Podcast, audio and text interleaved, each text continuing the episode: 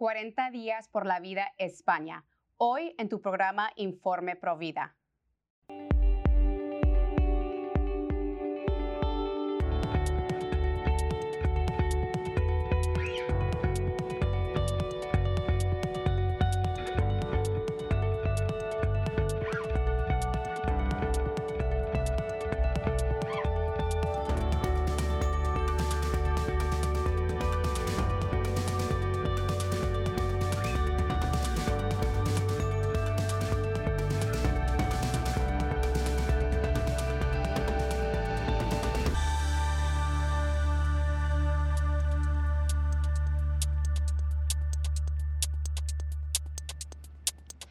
Bienvenidos familia, familia de EWTN. Yo soy su servidora Patricia Sandoval y les acompaño desde los estudios de Birmingham, Alabama.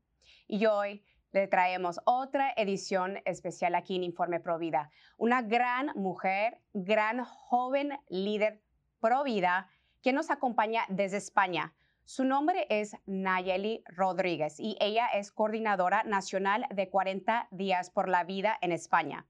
40 días por la vida es una campaña mundial de 40 días dirigida para acabar con el aborto a nivel local mediante la oración, el ayuno y también a través de la comunidad y una vigilia pacífica diaria y constante frente a los abortorios, o sea, las clínicas de aborto.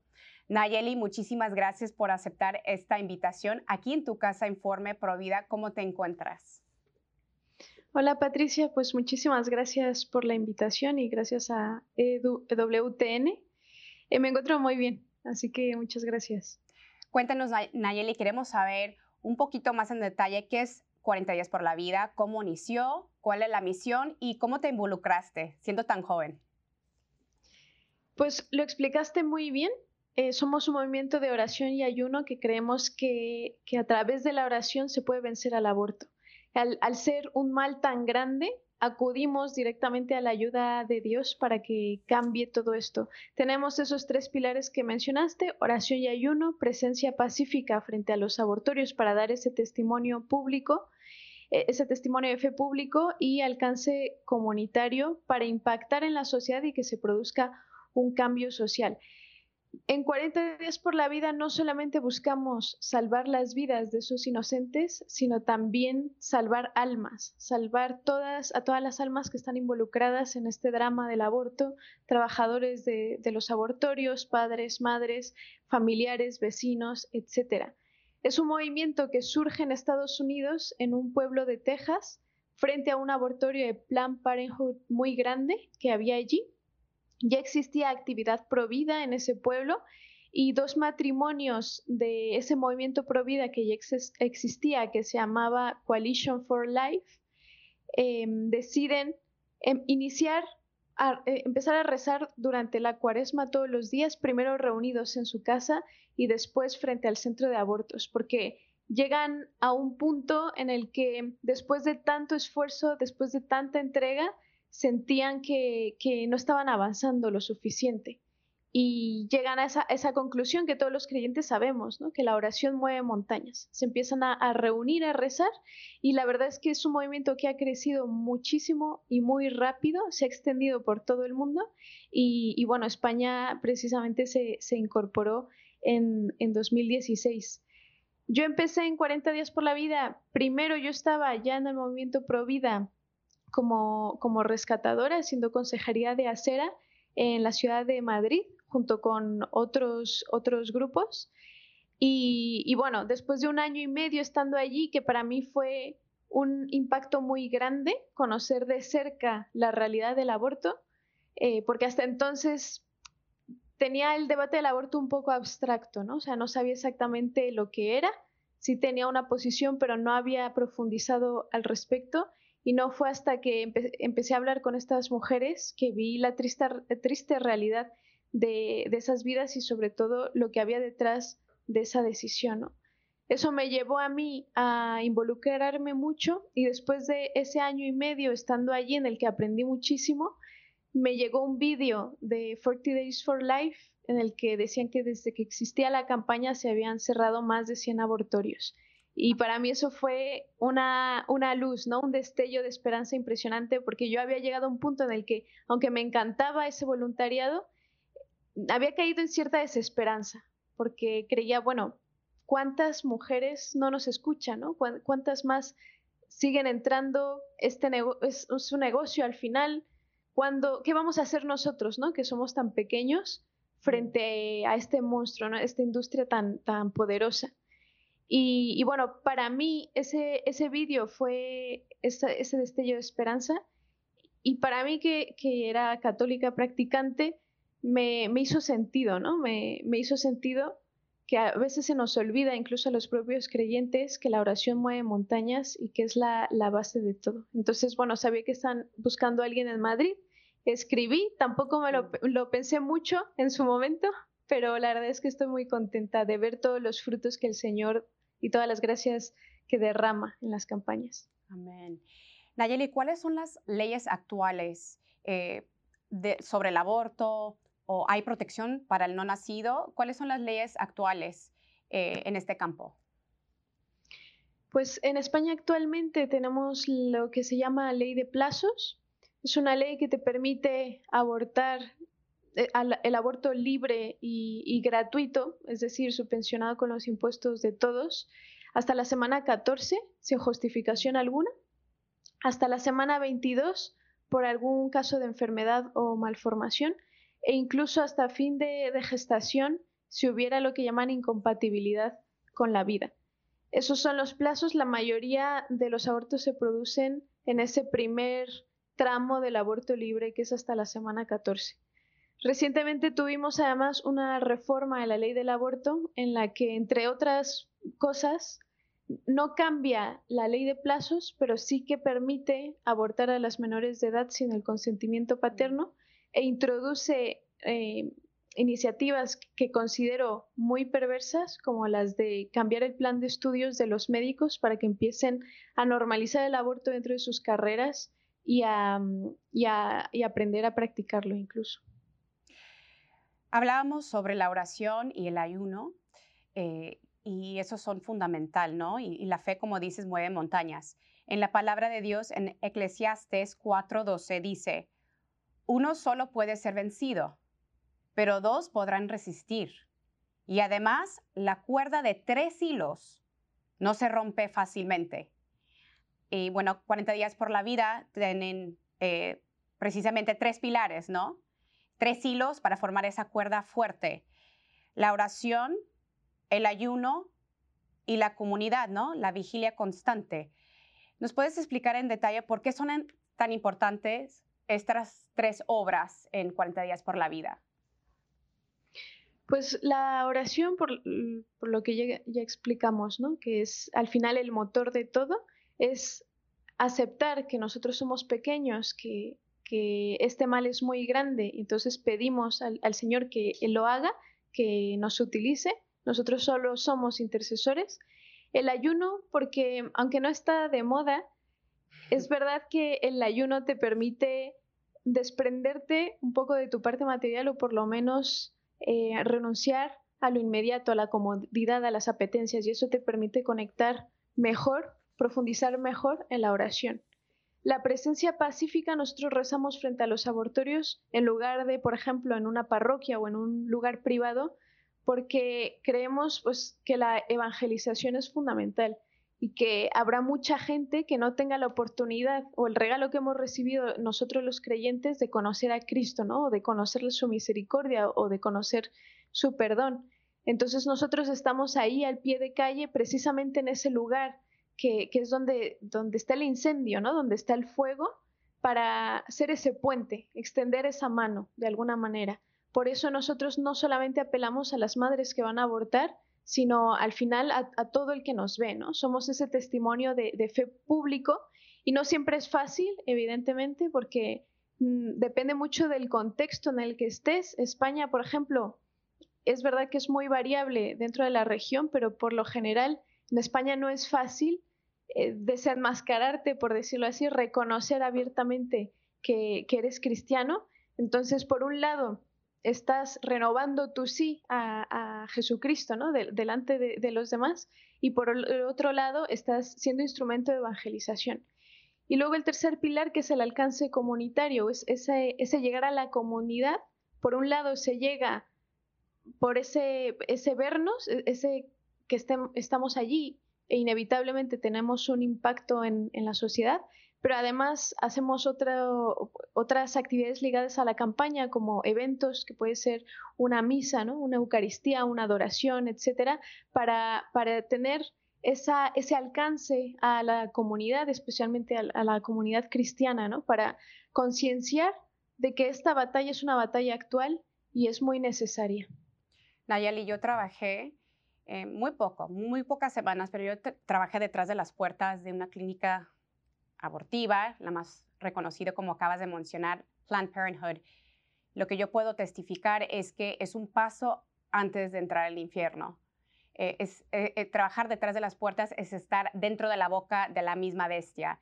Entonces las personas que están orando afuera de esta clínica, la verdad los admiro muchísimo porque están literalmente rezando, orando, sacrificándose eh, afuera de la boca de la bestia.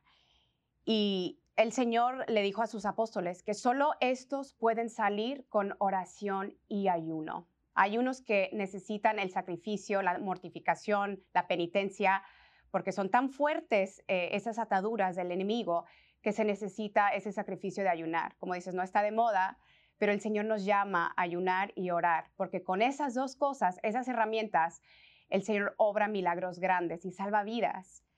Eh, Nayeli, en el sitio web de 40 días por la vida, eh, España, ustedes dicen lo siguiente, durante las campañas de 40 días, salvamos vidas y tocamos corazones y almas, pero el resto del año la maquinaria abortista sigue cegando vidas. Por eso algunas ciudades españolas se han propuesto rezar todas las semanas del año durante días y horas concretas para proteger la vida de los no nacidos durante los meses en que no hay campaña. Entonces, en España hay ciertas ciudades que siguen en oración. Y mi pregunta es, ¿hay un tipo de formación o, eh, o un tipo de entrenamiento para los consejeros de la cerca? 40 em, días por la vida sí tiene esa formación de consejería de acera, tanto en Estados Unidos como en Latinoamérica. A Europa todavía no ha llegado. Sí que esperemos que llegue en algún, en algún momento. Eh, hay, hay equipos con los que colaboramos de, que, son, eh, que llevan haciendo consejería de acera más tiempo, pero a España el programa oficial o la formación oficial eh, todavía no ha llegado. Sí se ha impartido la formación algunas personas, pero todavía no está implementado. Sí, esperemos que llegue porque es muy importante cómo nos acercamos a la, a la, mujer, ¿no? Es importante llegar con ella con amor, apoyo y misericordia. Yo recuerdo, Nayeli, cuando trabajaba eh, en la clínica de Planned Parenthood, cuando yo llegaba a trabajar, pues había gente en la cerca que gritaban cosas terribles, ¿no? Eh, asesina, eh, me condenaban, vas al infierno, y bueno, más bien eso me, me, me, me alejaba, ¿no? me alejaba de Dios, me alejaba de la fe. Y bueno, este tipo de formación es, es, muy importante. Esperemos que llegue también a, España. La palabra de Dios. Momento, uy, perdón. Sí, sí no, por, eh, por, el momento en el caso de España y creo que en casi toda Europa nos limitamos a rezar en silencio eh, frente al laboratorio, pero digamos que estamos siendo ese puente ¿no? entre, Dios y, y las personas que nos ven no tenemos una actitud proactiva de hablar con la gente, pero, pero sí que 40 Days for Life tiene una formación para este otro tipo de voluntario que es el que se acerca a hablar con las mujeres y ese es el, digamos, el entrenamiento que todavía no se ha implementado aquí. La palabra de Dios en Colosenses 4.1 dice lo siguiente, sean perseverantes en la oración y permanezcan despiertos en ella con acción de gracias. Sabemos que el enemigo es astuto, el, enemigo no descansa, no está como un león rugiente eh, buscando devorar almas. Eh, y bueno, sabemos al final de todo la batalla provida es una batalla espiritual. Eh, ¿Qué debemos hacer los provida para protegernos ¿no? en esta batalla y cómo nos podemos alimentar para poder perseverar en esta batalla que es muy cansado y muy tenaz? Pues seguramente no te vaya a decir nada nuevo a, ti, Patricia, que seguro que lo vives. Em, creo que el demonio precisamente está muy al acecho en el tema de todo el tema pro vida. ¿Por qué? Porque para el demonio, para Satanás, el aborto es un sacramento, eh, según dicen algunos exorcistas, ¿no? Entonces es algo muy valioso para el demonio porque estás destruyendo la inocencia en persona, estás destruyendo a esa, esa personita que está mucho más cerca de, Dios, ¿no? Que es que no tiene, no ha tenido tiempo ni para, ni para pecar, ¿no? No ha tenido eh, todavía ni siquiera su, su libertad. Entonces, por eso es muy evidente que este tema, esta defensa de la vida, es una batalla espiritual. Yo lo vi desde, desde el principio, cuando, no cuando dije que sí, sino ya cuando estaba en, preparando la campaña. Yo no sabía la dimensión de, de esas tentaciones que se sufren, de esos obstáculos que se sufren, y luego vas aprendiendo, ¿no? Y es, muy evidente, como dices tú, y es una cosa que yo siempre recomiendo a todos los líderes de, ciudad cuando los formo, y es que no importa si tú, tú crees que llevas una, una vida de oración, tienes que intensificarla más, especialmente cuando se acerca una campaña. No puedes dejar la misa, no puedes, no puedes permitir no estar en gracia. Es que es fundamental. Somos al final esos, esos soldados de Cristo que estamos yendo a la batalla y todas estas herramientas, como son la oración, como son la Eucaristía, como es ir a la adoración, eh, confesarse regularmente, todo eso son nuestra armadura. Y e ir sin ellas a la batalla es como ir desnudo, ¿no? Entonces no, no tiene sentido y sobre todo no hay que permitir dejar ninguna brecha para que el demonio entre. Y creo que también es importante como no sentirnos eh, desanimados ni querer rendirnos, porque al final del todo el Señor nos pide ser fieles, no nos eh, no, no, específicamente nos tienen que enseñar los frutos, aunque el Señor es tan bueno, nos enseña frutos, pero tenemos que recordar que el Señor nos pide ser fieles, nos pide servir y al final de todo, la victoria es de la Virgen María, porque esta misión provida es de la Virgen y la victoria es de ella. Ya sabemos que eh, a través de Cristo y a través de María los resultados, ¿no?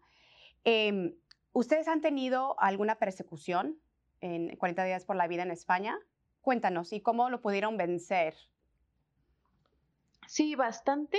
Em, por parte del Estado, el, en 2021 ya se empezaba a hablar de que el gobierno quería, eh, quería aprobar una ley que prohibiera la presencia prohibida frente a los abortorios. Entonces, de hecho, hicieron muchísimo ruido en los medios de comunicación desde el principio hasta tiempo después, hasta hoy en día todavía, con que simplemente por el hecho de rezar frente a un abortorio te podían meter a la cárcel.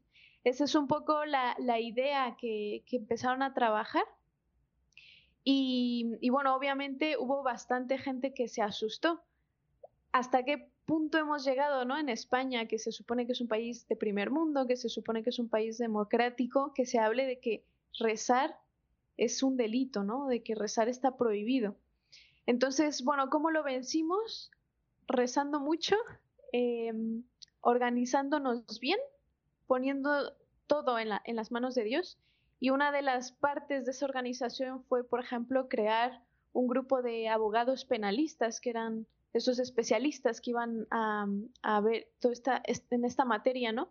Por un lado, para asesorarnos y por otro, también por si ocurría algo con algún voluntario que, pudieran defenderlos ellos mismos, ¿no? Son abogados que hemos, eh, a los que hemos ido conociendo, más bien que el Señor nos ha ido poniendo en el camino en esa búsqueda, porque yo desde luego no conocía a ningún abogado penalista antes de, de esto, y gracias a Dios hoy forman un equipo sólido están súper comprometidos con la causa. Y, bueno, también otro de los elementos importantes fue sobre todo esa comunicación, esa organización constante, establecer protocolos de comportamiento, eh, establecer una organización interna de, vale, si pasa esto, tenemos que actuar de esta forma, ¿no? Sobre todo para cuidar siempre que nuestra, que, que al final no, no se cumpla, e, en ese estrés, ¿no? En ese miedo, no se cumpla lo que ellos quieren conseguir, ¿no? Que es que nos asustemos, que es que tengamos una reacción negativa, ¿no? Todo eso lo hemos cuidado mucho. Al final, esa ley salió, se aprobó, hoy en día está vigente. Es mentira que diga que, rezar es un, es un delito lo que dice es que el acoso se, debe castigar, el acoso frente a los, a los abortorios, y por lo mismo como rezar no es acosar y no puede ser concebido de esa forma, es, absurdo, ¿no? La verdad es que ha sido una ley que fue creada sobre todo para asustar y disuadir, pero que no tiene aplicabilidad real. Sí que en algunas zonas de España que son más conflictivas, como son del norte de España, eh, estamos en, juicios con, este tema y ahí seguimos en la batalla, todavía esperando, así que os pido oraciones. Muy importante ser proactivos que reactivos, ¿no? Eso es tan importante tener orden, protocolo, como lo has dicho, porque el Señor está en la orden. Y bueno, mira, los testimonios arrastran corazones, eh, llega a los corazones.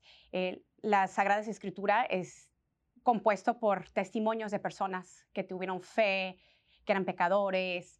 Y bueno, el Señor ha querido llegar a nuestros corazones a través de la Santa Biblia con testimonios. Tenemos poquito tiempo, pero brevemente nos puedes tal vez contar un, testimonio corto de, de, una mujer o de una familia que te haya impactado en 40 días por la vida.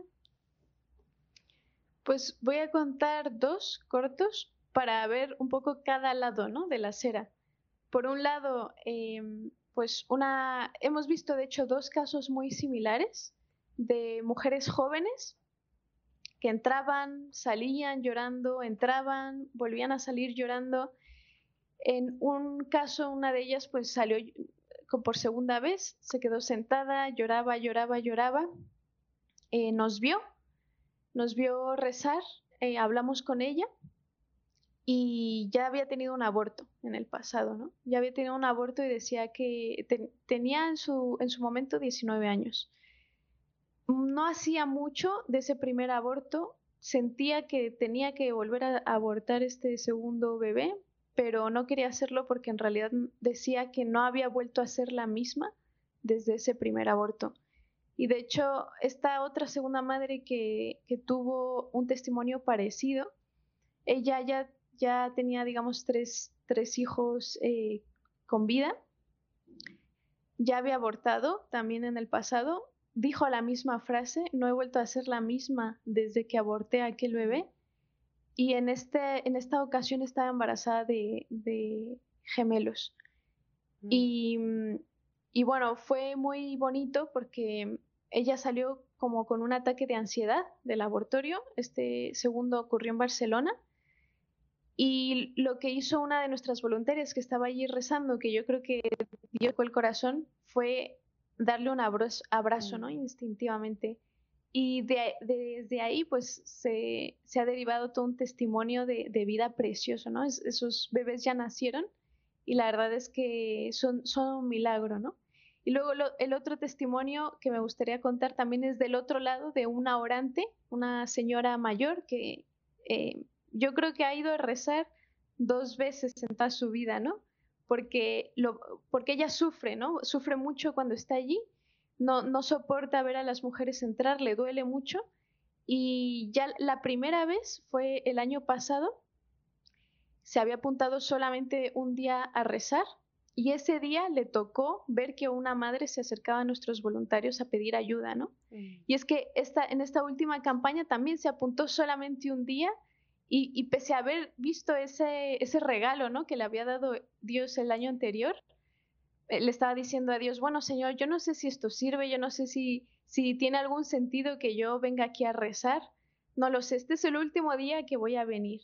Y tuvo el regalo de volver a, a presenciar que una mujer elegía la vida, ¿no? Entonces me, me, gusta también contar esta historia porque es como el, el otro lado, ¿no? También nosotros, católicos, necesitamos muchísima conversión porque a veces realmente nos cuesta ver que la oración funciona. Ay, para gloria de Dios. Eh, miras, nos tenemos dos minutos antes de que termine el programa, pero un mensaje final. Tú iniciaste 40 días por la vida, eh, tú iniciaste el movimiento Provida, te, te involucraste muy joven. Eh, ¿Por qué es tan importante que los jóvenes eh, de hoy se involucren a este movimiento tan lindo, el movimiento Provida? Pues sobre todo yo creo porque los jóvenes somos el presente y somos el futuro. Creo que no es una batalla perdida como muchos a veces han, creído, ¿no? en España por lo menos es una batalla ganada, es una batalla ganada porque Cristo ya venció a la muerte y especialmente los jóvenes que somos esa generación que estamos viviendo el ahora y que nos vamos a quedar para instruir a las siguientes generaciones, tenemos un papel y una responsabilidad clave a día de hoy y no podemos desperdiciarla. Es, es nuestra misión, sobre todo yo creo que a todos los creyentes tenemos esa responsabilidad y tenemos esa, esa misión de salvar al, al inocente. El aborto es el crimen de nuestro tiempo, así como ha habido otros crímenes en la historia que han horrorizado a generaciones. El aborto, aunque no lo veamos todos los días, es el crimen de nuestro tiempo. Nayeli, te quiero agradecer eh, una vez más por aceptar esta invitación. Es muy admirable todo el labor que estás haciendo en España. Eh, cuenta con nuestras oraciones para ti, tu familia y para 40 días por la vida en España.